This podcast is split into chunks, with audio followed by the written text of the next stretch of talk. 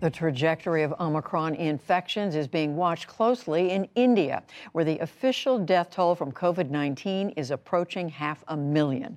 Memories are still fresh of the devastation caused by the Delta variant last spring.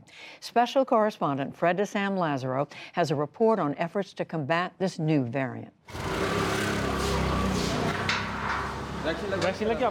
In the nooks and crannies of this vast nation, the Omicron variant has brought new urgency to India's ambitious goal of vaccinating all adults, some 940 million people, by the end of this year.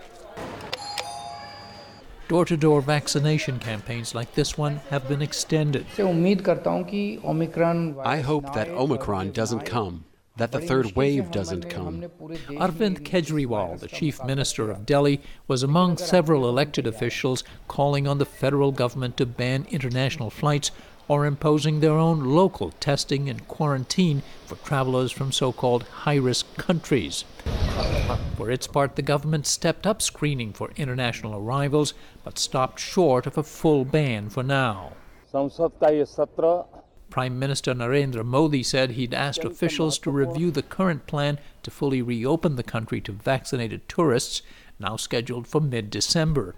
And he urged people to get their shots. I think the government is keen on not being taken by surprise again, so uh, they are overreacting to some extent. Ramanan Laxminarayan is a Princeton economist and epidemiologist. I reached him in Delhi. This is the most visible way in which politicians can be seen as being responsive to a public health crisis because uh, it's a lot easier to shut your borders than to get your vaccines out. The nonprofit Doctors for You is among those taking on the task. Dr. Prakirti Kashyap and a team spent Monday in Gurugram, a lower middle class Delhi suburb.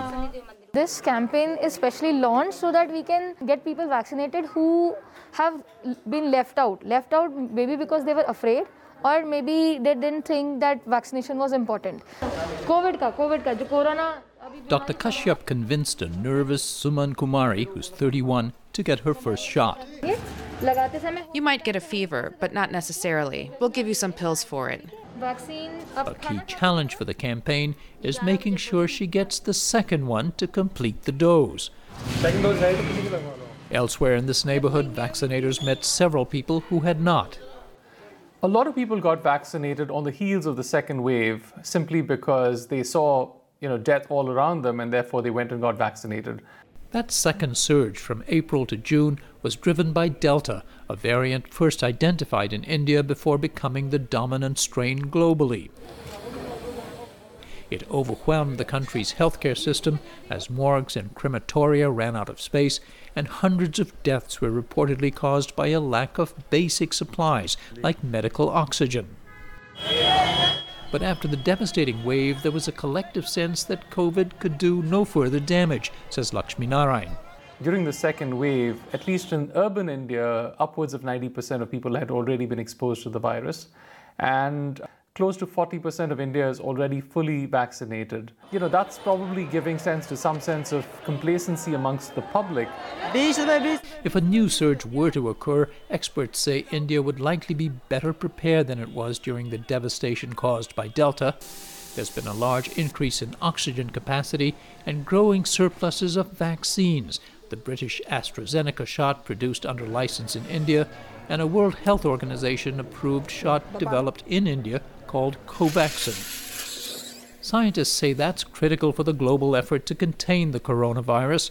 India is the world's largest producer of vaccines, but amid its Delta surge, stopped exports for six months.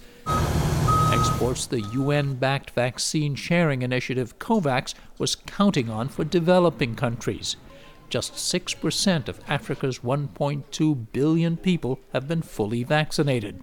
India has simply done what all the developed countries have done, which is first vaccinate its own population.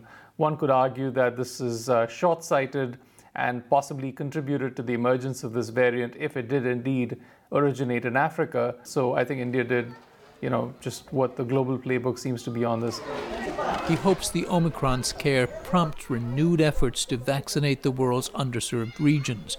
But amid uncertainty about just how deadly the new variant will actually be, He says reaction in India, as in rich countries, has been to just restrict travel. For the vaccine campaign, meantime, the big task finding an estimated 100 million Indians who have not had that critical second dose. For the PBS NewsHour, with Rakesh Nagar in Delhi, I'm Fred de Sam Lazaro in St. Paul, Minnesota. And a reminder that Fred's reporting is in partnership with the Undertold Stories Project at the University of St. Thomas in Minnesota.